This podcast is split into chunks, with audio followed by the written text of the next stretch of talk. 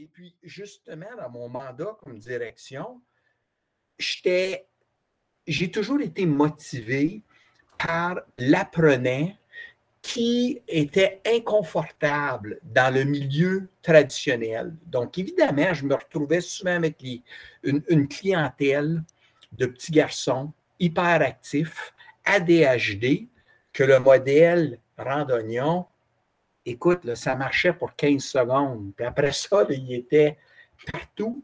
Puis c'est Jean-Guy Lemery qui a beaucoup contribué à « Moi, je lis, tu blagues ».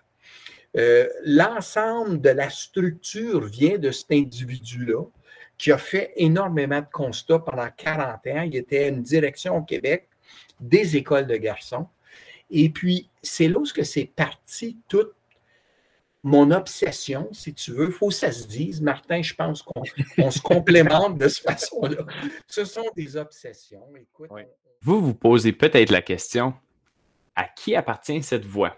Eh bien, c'est celle de Grégoire Lefebvre, une ancienne direction dans le Conseil Franco-Nord en Ontario. Présentement, Grégoire est leader tactique pour le Centre Franco-Ontarien de ressources pédagogiques. C'est un être humain, et je cite, « obsédé et passionné de la recherche et de l'éducation. C'est un puits d'expérience pour nous tous. Aujourd'hui, Grégoire vient nous jaser de biais cognitifs en éducation. Bonne écoute! »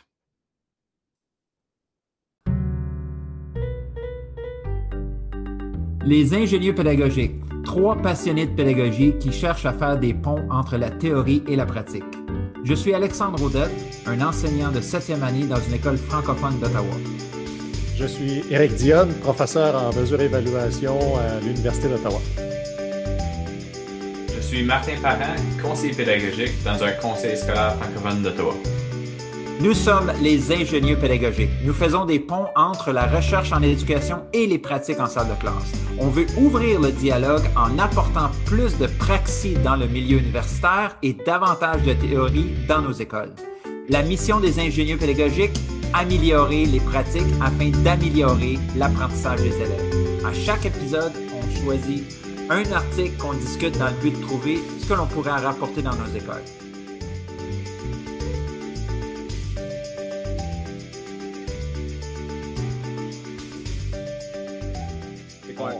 On voit que tu es un ingénieur pédagogique, toi aussi. Tu tisses le lien entre la recherche et la pratique. Puis au niveau de la direction, ce que j'apprends de plus en plus dans mon cheminement de carrière, là, que j'apprends à connaître un peu plus comment fonctionnent des écoles, mais comment fonctionnent des conseils scolaires puis des systèmes. Je vois le rôle clé des directions dans le succès des élèves. Là. C'est incroyable, ouais. Le rôle qu'ils jouent. Puis on pense souvent à l'enseignant, mais en tout cas, c'est plus rare qu'on jase du rôle des directions, mais ce genre d'histoire-là témoigne justement du rôle immense. Là. Mais on devrait commencer par le commencement. Présenter M. Grégoire. Ben, Grégoire et moi, avant, c'est ça, fait que, Grégoire et moi, on se connaît à travers l'équipe provinciale tactique, mais Grégoire, je ne sais pas si tu voulais te présenter un peu ton parcours, tu es une ancienne direction à la semi-retraite du nord de l'Ontario. Est-ce que tu voulais prendre quelques instants pour te présenter? Écoute, je fais ça brièvement. J'ai débuté ma carrière dans la région de Windsor, à l'Essor, St. Clair Beach, dont j'ai suivi mon épouse de 34 ans. Donc, on se fréquentait dans le temps. Elle, c'était une fille de Windsor. Donc, je l'ai suivie dans le sud. Et puis, c'est là où j'ai débuté ma carrière. J'étais enseignant de maths et mathématiques dans les portatives en passant à Windsor. Il fait 40 degrés à certains moments. pas d'air climatisé, je vous dis, c'est une expérience qui ne se décrit pas, honnêtement. Surtout à certains moments, là, mes cours de CPO, j'y pense encore, là, 36 élèves dans mon cours d'algèbre à ma première année, c'était quelque chose. Ça devait sentir l'effort là-dedans? Ah, c'était, je vous dis, c'est pas décrivable, à moins que quelqu'un a fait le vécu, mais oui, ça sentait l'effort, garanti. Mais tout ça pour dire, je suis devenu directeur adjoint à mes 2 dernières années à l'Essor, et puis encore, comme je vous ai partagé, on est des francophones, des fervents francophones de la culture. Et puis, on a fait un choix pour nos 3 filles qui ne parlaient pas l'anglais du tout à le temps. Notre plus vieille, elle avait débuté sa maternelle et puis était la seule conversante en français, ne comprenait pas l'anglais. Et puis, évidemment, ça l'a créé un certain stress. Et puis, on a tout simplement pris la décision de se déraciner.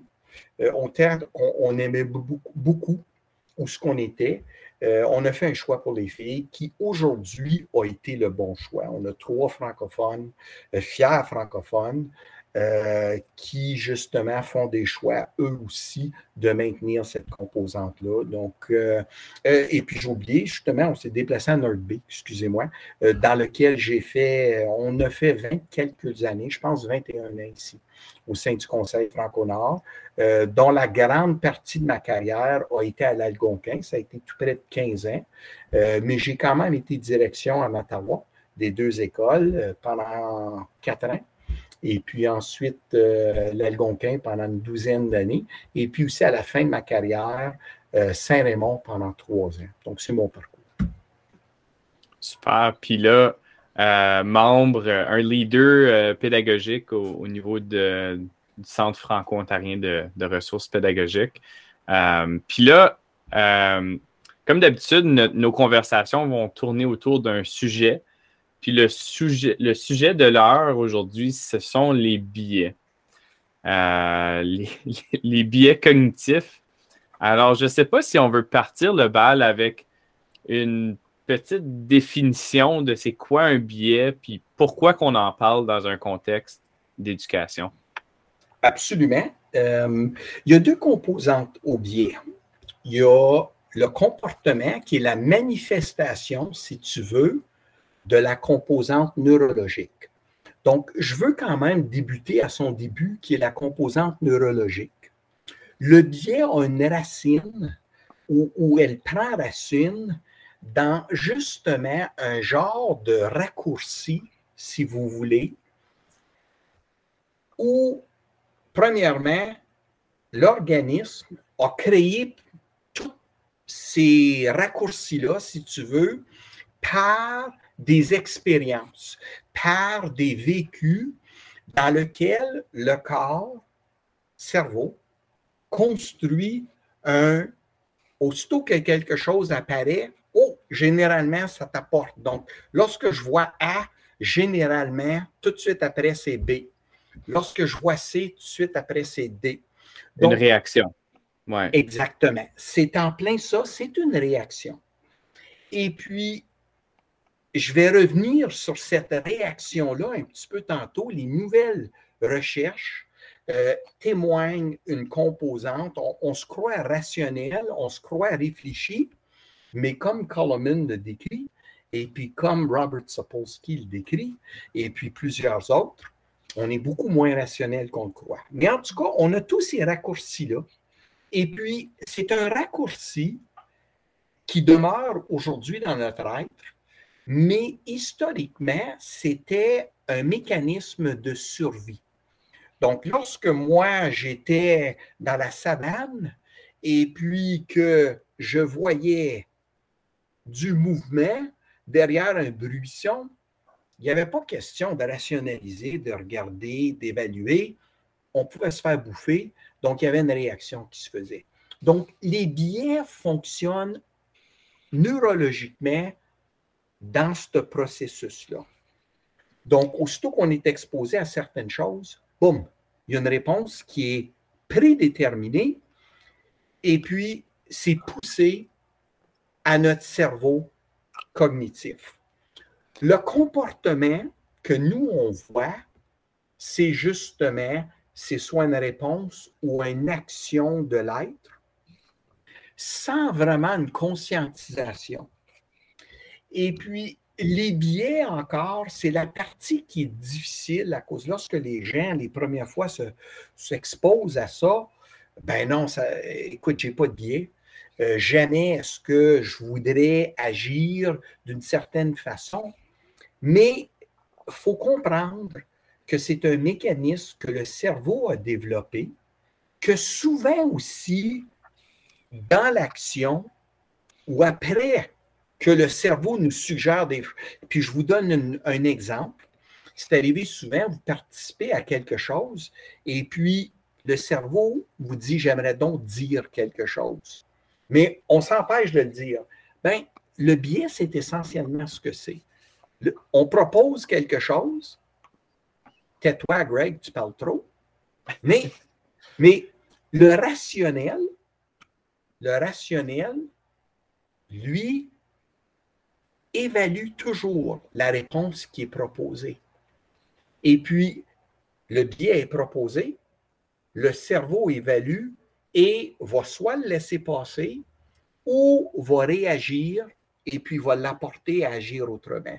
Donc, en grande partie, c'est ce que c'est un biais. Un biais, c'est un raccourci à une décision sans qu'on passe par toute une évaluation très profonde, très analytique, qui prend du temps. Puis, dans le concept évolutionnaire, ça nous a permis de survivre et de maintenir d'une génération à l'autre. À cause, c'est efficient. Ça se fait instantanément. Et puis, généralement, la réponse qui a été proposée, généralement, c'est la bonne, qui nous assure une certaine survie. Donc, c'est ça, physiologiquement, un biais. Et puis, nous, on peut en parler par la suite de toutes sortes de différents biais. Et puis, une autre chose, les biais, on les aime. On aime ce qu'on pense, la façon qu'on pense. On est toujours, on cherche à réassurer que la façon qu'on perçoit les choses, la façon qu'on voit les choses, que c'est la bonne, et puis on doit le maintenir. Puis les biais ont aussi cette fonction-là, à maintenir aussi linéaire que possible notre perception du monde qui nous entoure et surtout de la façon qu'elle fonctionne. Donc, c'est ce que les biais apportent. Ce que j'entends dans tout ça, c'est puis souvent, on va avoir une connotation négative. Quand on entend le mot « biais », il y a une connotation négative qui vient avec ça. Puis, ce que j'entends dans ce que tu dis, Greg, c'est justement ça, c'est que c'est pas tout le temps négatif. Puis, dans le fond, le raisonnement évolutif derrière ça, c'est que c'est positif. Puis, quand tu marches dans un supermarché, puis tu entends l'alarme à feu, ben, tu n'as pas besoin de te poser 1 million de questions, tu n'as pas besoin d'évaluer trop la situation, tu cherches la sortie et tu quittes. Alors, je pense que c'est important de mentionner justement le côté positif au biais, puisque ça met en évidence le pourquoi. Pourquoi qu'on a des biais? Il y a une raison derrière ça. Cependant, on doit se conscientiser à ces raccourcis cognitifs-là, puisque justement, il y a un risque d'erreur. Puis, quand on arrive dans le domaine de l'éducation, ce risque d'erreur-là est envers des enfants. C'est envers... Puis là, on joue on a une grande importance. On évalue les élèves, on évalue des enfants. Dans certains cas, on a le choix d'envoyer un enfant sur un certain parcours ou dans un autre parcours. Alors, c'est à ce moment-là que des erreurs de jugement ou des raccourcis erronés ou un mauvais traitement de l'information, c'est à ce moment-là que ça devient dangereux. Là. Tout à fait. Tata, écoute, tu l'as très bien résumé. Ce sont des automatismes qui peuvent vraiment être défaitistes. Je parle entre autres, écoute, en éducation, souvent il y a des familles de 2-3 enfants. Et puis, si notre première expérience avec l'enfant aîné a été houleuse, et puis il y a eu beaucoup de tête-à-tête, évidemment, tu as développé jusqu'à un certain point des préjugés jusqu'à un certain point qui peuvent être, qui peuvent devenir partie de ces biais-là. Mm-hmm. Et puis, tu sais, si les tête-à-tête, c'était lié à certains comportements, et puis la première fois que la petite sœur ou le petit frère fait un geste semblable, écoute, le cerveau s'est enregistré, là.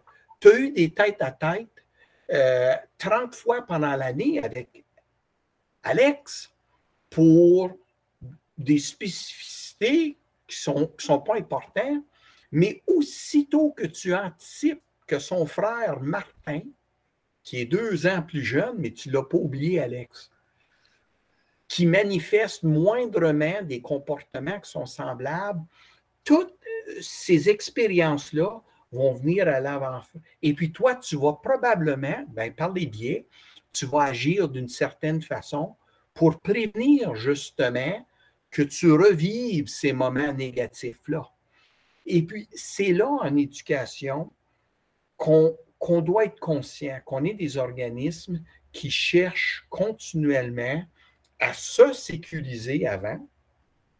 Et puis, ça se fait aussi par le mécanisme des biais. Donc, nos expériences, nos antécédents vont vraiment alimenter les jugements qu'on va apporter.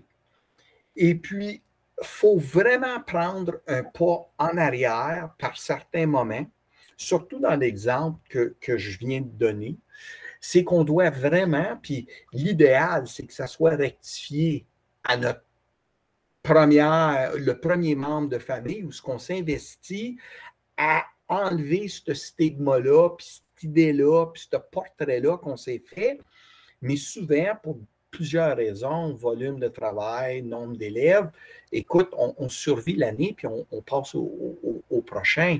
Et puis c'est là où ce que quand même, faut vraiment prendre le temps, puis d'évaluer. Et puis, si j'avais une suggestion, c'est aussitôt que le résultat est peut-être négatif ou le résultat, c'est un résultat non désirable, c'est à ce moment-là, il faut prendre un recul.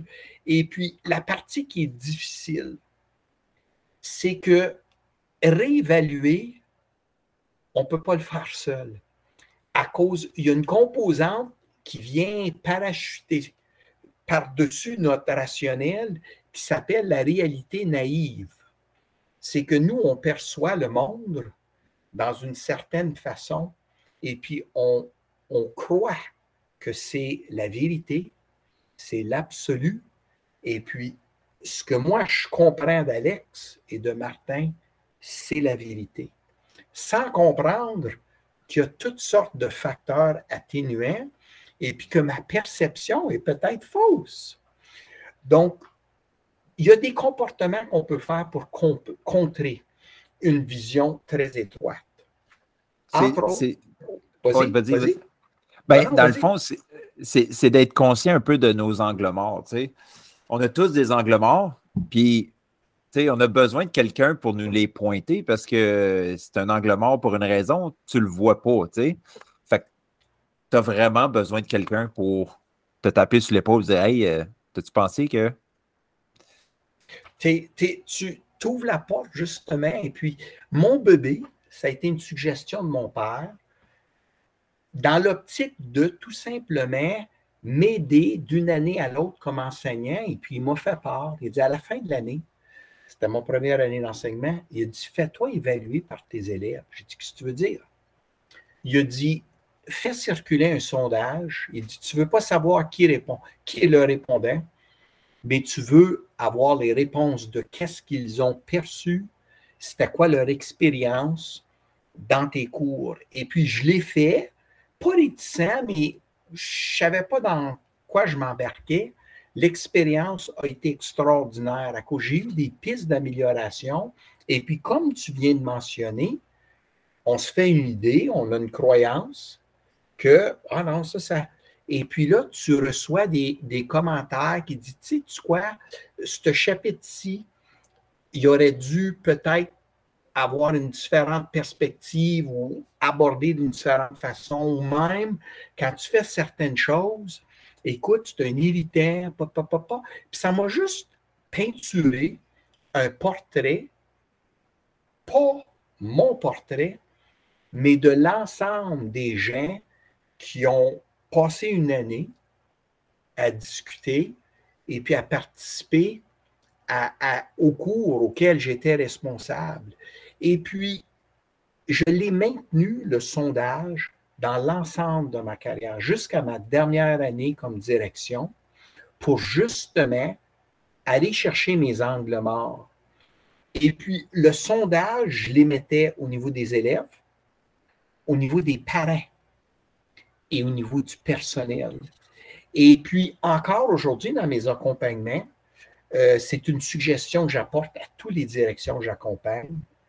Faites-vous évaluer. C'est simple. 3 questions. Qu'est-ce que je fais bien? Qu'est-ce que je fais moins bien? Et puis, avez-vous des suggestions d'amélioration pour moi? Et puis, faites-le plus qu'une fois par année. Moi, je cherchais toujours à le faire 3 fois par année.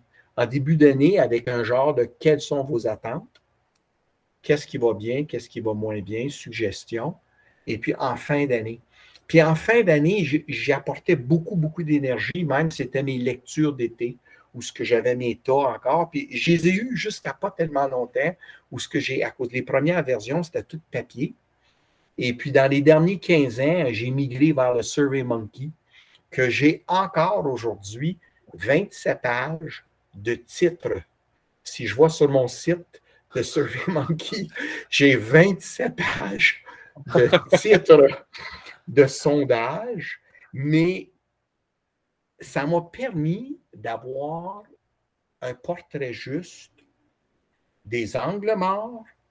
Et puis, ce que j'ai apprécié aussi, c'est que les suggestions, des pistes d'amélioration viennent justement peut-être nettoyer les biais dans lequel, moi, ça faisait partie de mon fonctionnement. Donc, Alex, absolument. Je pense qu'on vient de trouver le titre de l'épisode. C'est 27 pages de Survey Monkey. C'est impressionnant, mais c'est une pratique. Puis je sais que toi, tu le fais aussi dans ta salle de classe, Alex. Tu demandes aux élèves de t'évaluer à la fin du cours. Puis je pense que j'ai possiblement volé ça de toi aussi. C'est quelque chose que je faisais moi aussi. Puis quelque chose qu'on ne devrait pas faire, que j'ai été coupable de faire quand tu reçois ces résultats-là, c'est de dire, c'est comme, ça, c'est pas vrai, ce que cet élève-là est en train de dire. Ah, je suis pas d'accord avec ça. Ah, ça, j'avais des bonnes raisons pour faire ça. Ah, puis c'est notre réflexe en tant qu'être humain, c'est de vouloir se... c'est un mécanisme de défense, dans le fond. On veut pas se rendre vulnérable, c'est inconfortable. Puis, ça l'ouvre la porte à peut-être d'autres malaises possibles, puis de devoir se développer, de changer notre façon de faire aussi. Alors, mais c'est peut-être notre premier réflexe, mais de laisser ça mijoter, puis souvent, si on est ouvert à ça, éventuellement, on va se dire, ben non, tu sais quoi, cette opinion-là est valide, et puis c'est un indicateur de ce qui se passe dans ma salle de classe, là, absolument. Surtout quand tu as 5, 6, 7, 8 élèves qui disent la même affaire, c'est... Peut-être ça peut commencer à être vrai, là, tu sais. Tout à fait. Et puis, ce que tu as décrit, tu sais, on nie, c'est la dissonance cognitive. Aussitôt qu'on est exposé avec de l'information qui vient contredire ce qu'on croit, ce qu'on pense, ce qu'on perçoit, la réaction que tu viens de décrire, qui est la dissonance cognitive, il y a un conflit avec ce que je crois et puis les informations qu'on me donne, on réagit tout à fait. Ce que tu as décrit, ben non, c'est pas vrai ça, puis j'ai une raison, et puis, tu sais, c'est pour ça que je l'ai fait. Mais il faut justement, puis là, je saute peut-être un pont un peu, mais c'est du Adam Grant. Il faut accepter justement ces commentaires-là à cause, c'est la perception d'un autre. C'est la perception qu'un autre a vécu, et puis ce que lui en perçoit qui est arrivé. Donc, si on fait le tout avec toutes ces perceptions-là, on va avoir une bonne chance d'avoir un 360. Et puis, plus important, comme Alex vient de dire, s'il y en a 5 qui t'apportent un commentaire semblable, bien là, c'est à toi. Puis c'est un commentaire qui n'est pas favorable, c'est une action qui nuit aux apprentissages d'un certain groupe qui l'ont identifié. Bien, comme professionnel, on doit y voir. Et puis, on doit mettre des mécanismes en place pour justement corriger ou améliorer cette situation-là pour offrir encore un meilleur milieu d'apprentissage qu'on offrait l'année précédente lorsqu'on l'a su. Donc, tout à fait, absolument, il faut que tu l'acceptes. Et puis, suggestion de ma part pour les sondages, j'avais tendance à les laisser de côté, surtout si j'étais fatigué. Souvent, je le faisais avant Noël, mais je ne touchais jamais ça en début des vacances à cause, on le sait, tout le monde sont brûlés. Tout le monde sont toast. Et puis, j'attendais vers la fin. Vers la fin janvier, lorsque j'étais plus relax et dispo, la fin des vacances, c'est-à-dire pas janvier, là, mais la fin des vacances. Un petit début janvier, mais oui. Oui, pour justement passer à travers puis aller voir au niveau des commentaires. Puis là, je faisais des regroupements aussi. Je faisais des regroupements, même qu'il y a eu des moments où je m'écrivais des équipes pour m'apporter aussi des suggestions, juste pour valider certaines composantes. Offrez-moi des pistes ici. Tu sais, offrez-moi des solutions ici. À cause de moi, évidemment, c'est un comportement qui me revient. C'est un comportement qui m'appartient, mais je dois l'améliorer. Donc, même que mon pape était souvent construit dans la composante des sondages auquel j'allais chercher pour justement contrer et nullifier en sorte mes biais pour les rendre explicites pour que je puisse changer justement ces habitudes. Ça me fait penser, Grégoire, on se base un peu sur la présentation, sur les biais que tu as montés, puis il y a une image, je pense que c'est deux théâtres ou deux magasins ou peu importe, avec un théâtre qui monte, qui affiche à l'écran un mensonge qui rassure, puis à un autre écran, on voit une vérité qui dérange. Puis, tu sais, souvent, on est porté, puis on le voit dans notre société, on est porté à aller vers les mensonges qui nous rassurent comme mécanisme de protection. Fait que justement, ces mécanismes-là que tu as indiqués de sondage, ça permet d'aller à l'encontre de ça. Fait que je trouve ça intéressant. Puis si on bifurque un peu vers cause-là, je pense qu'on arrive plus vers la fin de l'épisode, mais si on avait certains biais, il y a des biais qui reviennent un petit peu plus souvent.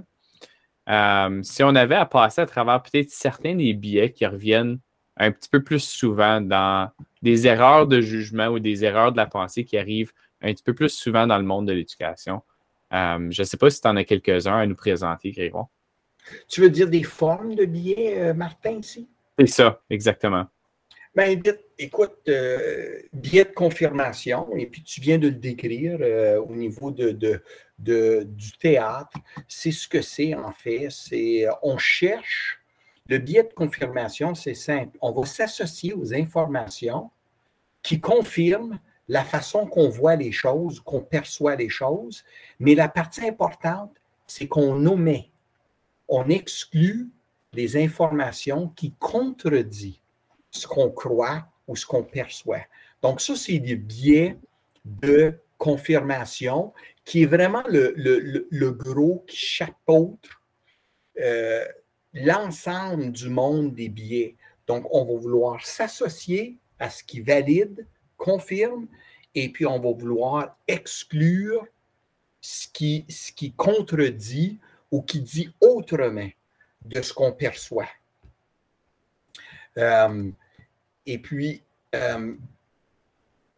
ne sais pas s'il y en avait d'autres dans ma présentation. Je ne pense pas que j'ai... Il y a une liste, j'ai une liste que j'ai partagée avec mes collègues d'à cause... Si on va sur les formes de biais, il y en a peut-être une soixantaine qui... Oh, excuse, vas-y, Martin. Ben, j'étais juste pour dire, puis on peut toujours la partager, mais je pense que le point important, c'est que le biais de confirmation, c'est un biais parapluie là, qui englobe le restant. Absolument. Et puis, il y a une autre composante que je voudrais juste vous partager rapidement, c'est la nature humaine, les fondements, et puis c'est tout le paradoxe d'Albellini. Le paradoxe Albellini, c'est intéressant l'histoire à cause, c'est le nom de famille qui a généré ce paradoxe ici, et puis c'est le désir. Et puis encore, c'est un mécanisme de survie humaine. On veut toujours faire partie de la majorité.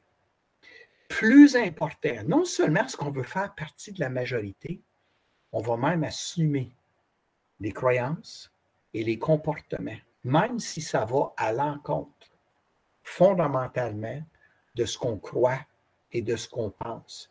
Et puis c'est ça le paradoxe d'Albini. On est une dizaine de personnes.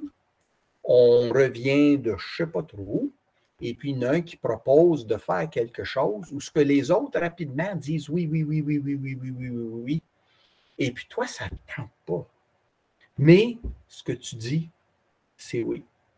Pour demeurer partie de la majorité, l'être humain n'aime pas être dans le groupe minoritaire.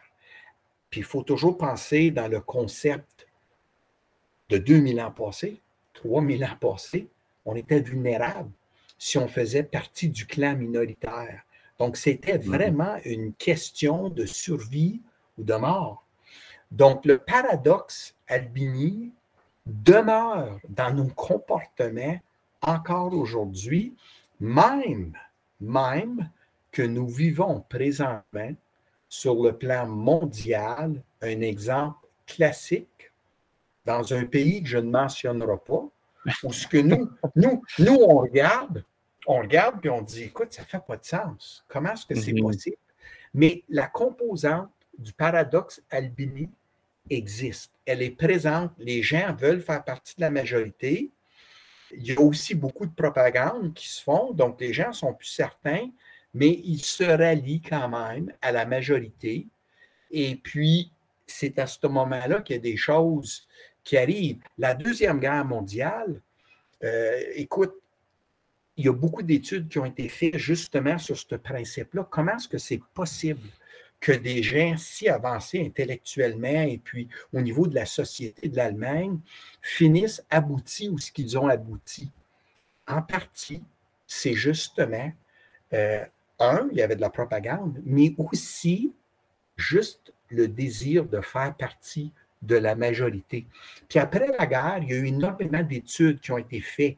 Et puis, plusieurs, le Festinger, ça en est un que j'ai découvert dans mes lectures, il est décédé là, une vingtaine d'années passées, mais il a fait beaucoup d'études à comprendre comment est-ce que c'est possible que des gens, des sociétés avec des grandes ouvertures migrent vers ce qu'ils sont devenus et puis ils l'attribuent. Festinger, si tu lis ses recherches, ou justement au paradoxe d'Albellini, de vouloir s'associer à la majorité de ce qu'on croit, pense la majorité ou veulent la majorité. Donc, c'est un autre facteur en éducation auquel on est souvent sujet. Mm-hmm.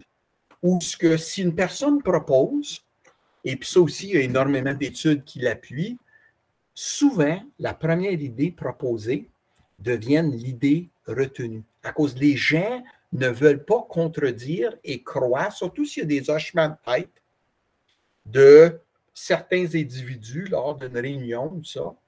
Ouais. Les gens se font l'idée, « Ah, oh, majoritairement, ils le veulent, ben, ouais, moi, je suis d'accord avec ça. » Puis, je contribue à cette vague d'appuyer une idée que peut-être j'aurais voulu autrement. Ouais, c'est ce qu'on appelle le « groupthink ». Ben oui, c'est justement, c'est en plein ça. C'est en plein ça. Ouais. Moi, j'ai une question pratico-pratique. Là. Moi, là, j'ai ma pile de correction qui m'attend après ça. Là. Quand je fais de la correction, on a tout le temps derrière la tête le prof, on voit le nom sur la copie, puis là, il y a plein de choses qui nous viennent en tête. Comment est-ce qu'on fait, quand on fait de la correction, pour essayer de mettre nos billets de côté? Excellente question. Même que je te réponds par une anecdote. Lorsque j'ai présenté pour la première fois ce que je vous présente ce soir au niveau des biais et puis ce que les études démontrent, nos perceptions des jeunes et les biais qu'ils apportent au niveau de la correction, j'ai une dame pédagogue hors pair. Elle, chaque fois qu'on présentait, elle se branchait et puis elle sautait immédiatement dans le mode « faut que je réagisse ». Puis il faut que je trouve une solution pour contrer.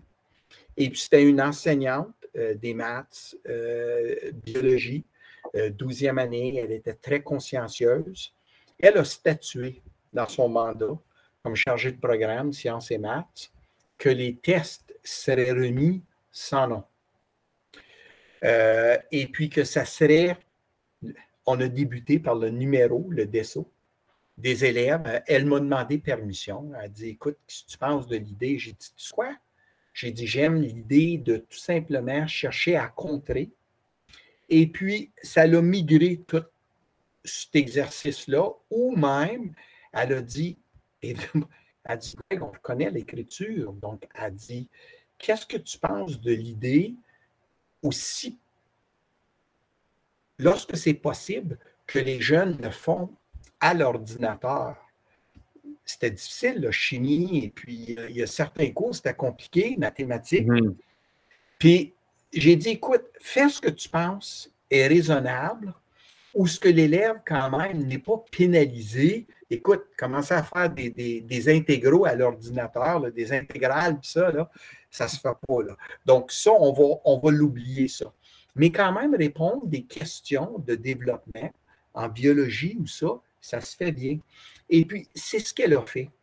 Elle a vraiment voulu rendre anonyme, dans la mesure du possible, qui était l'auteur des tests, avec exception. Elle a maintenu pendant plusieurs années cette pratique-là, même qu'elle l'a statuée au niveau du département, pour justement apporter une plus grande sensibilité à nos biais et puis à nos préjugés lorsqu'on évalue le test. Est-ce que ça a été un succès sans pareil? Je dirais que, je dois être honnête, non, à cause que ça l'a ajouté un fardeau. Puis déjà, écoute, là, toute la correction, puis tout ce que ça représente, donc ça l'a ajouté une autre strate de préparation et puis de gestion, mais ça demeure que l'effort a été fait et puis elle a quand même témoigné qu'elle a pu faire certains constats, pas d'une façon scientifique, mais qu'elle voyait qu'il y avait un genre de recalibrage, si tu veux, dans la distribution des notes. Moi, j'avais ajouté dans cette explication, que les études démontraient que les élèves avec des troubles de comportement, surtout d'opposition, lorsqu'on regarde les notes, souvent, il y a une différence de 20% autant que l'information est là. Mais les biais qu'on apporte par les confrontations font qu'on juge d'une façon beaucoup plus difficile ces élèves-là, même que la forme de la calligraphie, une belle calligraphie avec une communication claire, indépendamment si elle répond clairement à la réponse, on a tendance à donner une plus haute note qu'à une réponse dont la calligraphie est difficile à lire et qui a beaucoup d'erreurs d'orthographe, mais toutes les informations y sont. Donc, c'est encore, ça fait partie, c'est pas nécessairement lié au biais, c'est une autre composante, mais il faut être sensible, à cause ça fait toute partie du processus de l'évaluation. On veut être aussi intègre, aussi proche des critères d'évaluation sans ajouter des fils et des strates. C'est... Je pense que tu mentionnes des bons points, puis il y a une étude assez percutante en Ontario, Parek et Al, en 2018, avec le Toronto District School Board, qui a évidemment, je pense, qui a été entendu beaucoup en Ontario dans les dernières années, surtout avec le décloisonnement qui est arrivé en 9e année, mais qui évaluait, puis on parle de 1000 et de 1000 élèves, je pense 6000 élèves en tout dans cette étude-ci. Puis on évaluait, on voulait voir est-ce qu'il y a, si on contrôle pour le niveau de l'élève, le rendement scolaire de l'élève, c'est-à-dire que, tu sais, on regarde juste les élèves avec un niveau 3. Est-ce qu'on voit des différences au niveau de l'évaluation des habitudes de travail? Et puis, ce qu'on voyait, c'était un gradient de couleur de peau allant de plus pâle à plus foncé de manière systématique. Donc, pour une même note, on évaluait de manière plus sévère les élèves avec la peau noire. Puis, on évaluait de manière plus sévère, comme tu l'as mentionné, Grégoire, on évaluait de manière plus sévère les élèves avec des difficultés d'apprentissage, avec des PEI. On évaluait de manière plus sévère des garçons aussi. Oui. Donc, ça c'est tous des constats. Je pense que, tu sais, il faut être conscient de tout ça. Puis je pense qu'on fait certaines associations dans notre tête qui sont inconscientes. Mais il faut, tu sais, il y a un beau TED Talk par Verna Myers qui dit justement, je pense, le titre du TED Talk, c'est comment confronter tes biais. Ben, c'est de marcher vers tes biais, de te conscientiser par rapport à ceux-ci. Donc, de te mettre dans ta face, d'aller chercher un sondage, d'aller voir s'il existe ce genre de tendance-là dans ta salle de classe, puis de ne pas te dire « Ah, ben je suis consciemment raciste » ou etc. Ce n'est pas, cette conversation-là que tu vas avoir avec toi-même. C'est vraiment de dire « OK, ben je remarque certaines tendances dans mon évaluation ou dans ma façon d'être en salle de classe et qui sont, tu sais, qui proviennent de la culture, de la société dans laquelle on vit, puis je veux changer cette tendance-là. Je veux voir, je veux justement vérifier si j'ai les bonnes informations, puis si mon traitement est bon, là, dans le fond. Tout à fait, tout à fait. Fait que je ne sais pas, Alex, on tend vers la fin de l'épisode. Je ne sais pas si tu as des commentaires, des questions qui te viennent à l'esprit. Non, mais honnêtement, ça fait beaucoup réfléchir ce que tu nous dis, Grégoire, parce que, tu sais, les biais, être biaisé, tu sais, comme bien des profs se sont fait accuser d'être biaisés par un élève qui n'avait pas eu une bonne note ou peu importe, mais de savoir que c'est quelque chose qui existe et qu'on a tous, en quelque part, je pense que ça nous amène à vraiment être conscientisés par rapport à ça, puis à... Comme on disait tantôt, à essayer de trouver nos angles morts puis d'essayer de les corriger le plus possible. puis de demander de l'aide du monde alentour de nous autres, de nos collègues, de nos élèves, pour trouver nos angles morts. Tout à fait. Tu as tout à fait raison. Et puis, écoute, les premières fois qu'on s'aventure, évidemment, il y a un malaise. Il y a un malaise à cause, on reconnaît que toute la réalité naïve, que nos perceptions peut-être qui vont être déstabilisées et puis qu'on va vivre des moments de dissonance cognitive. Mais je pense que c'est Freeman, ou Fredman qui l'a dit, qui a dit, sais-tu quoi, mes plus belles journées, c'est lorsque justement on m'expose à des informations, à des connaissances que je croyais autrement.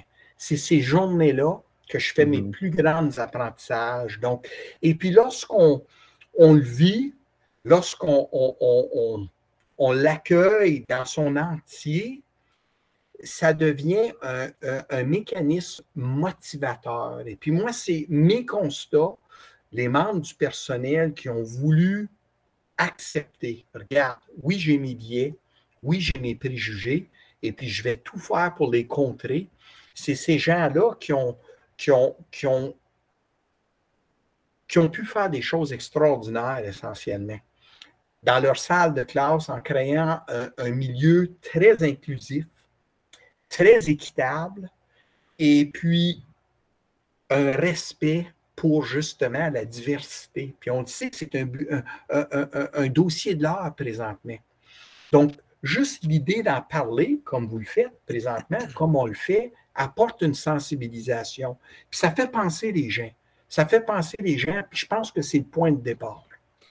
Oui, puis je pense que d'un point de vue de la bienveillance, d'être conscient de nos biais, c'est d'être bienveillant envers ceux qui nous entourent. Là, tout à fait.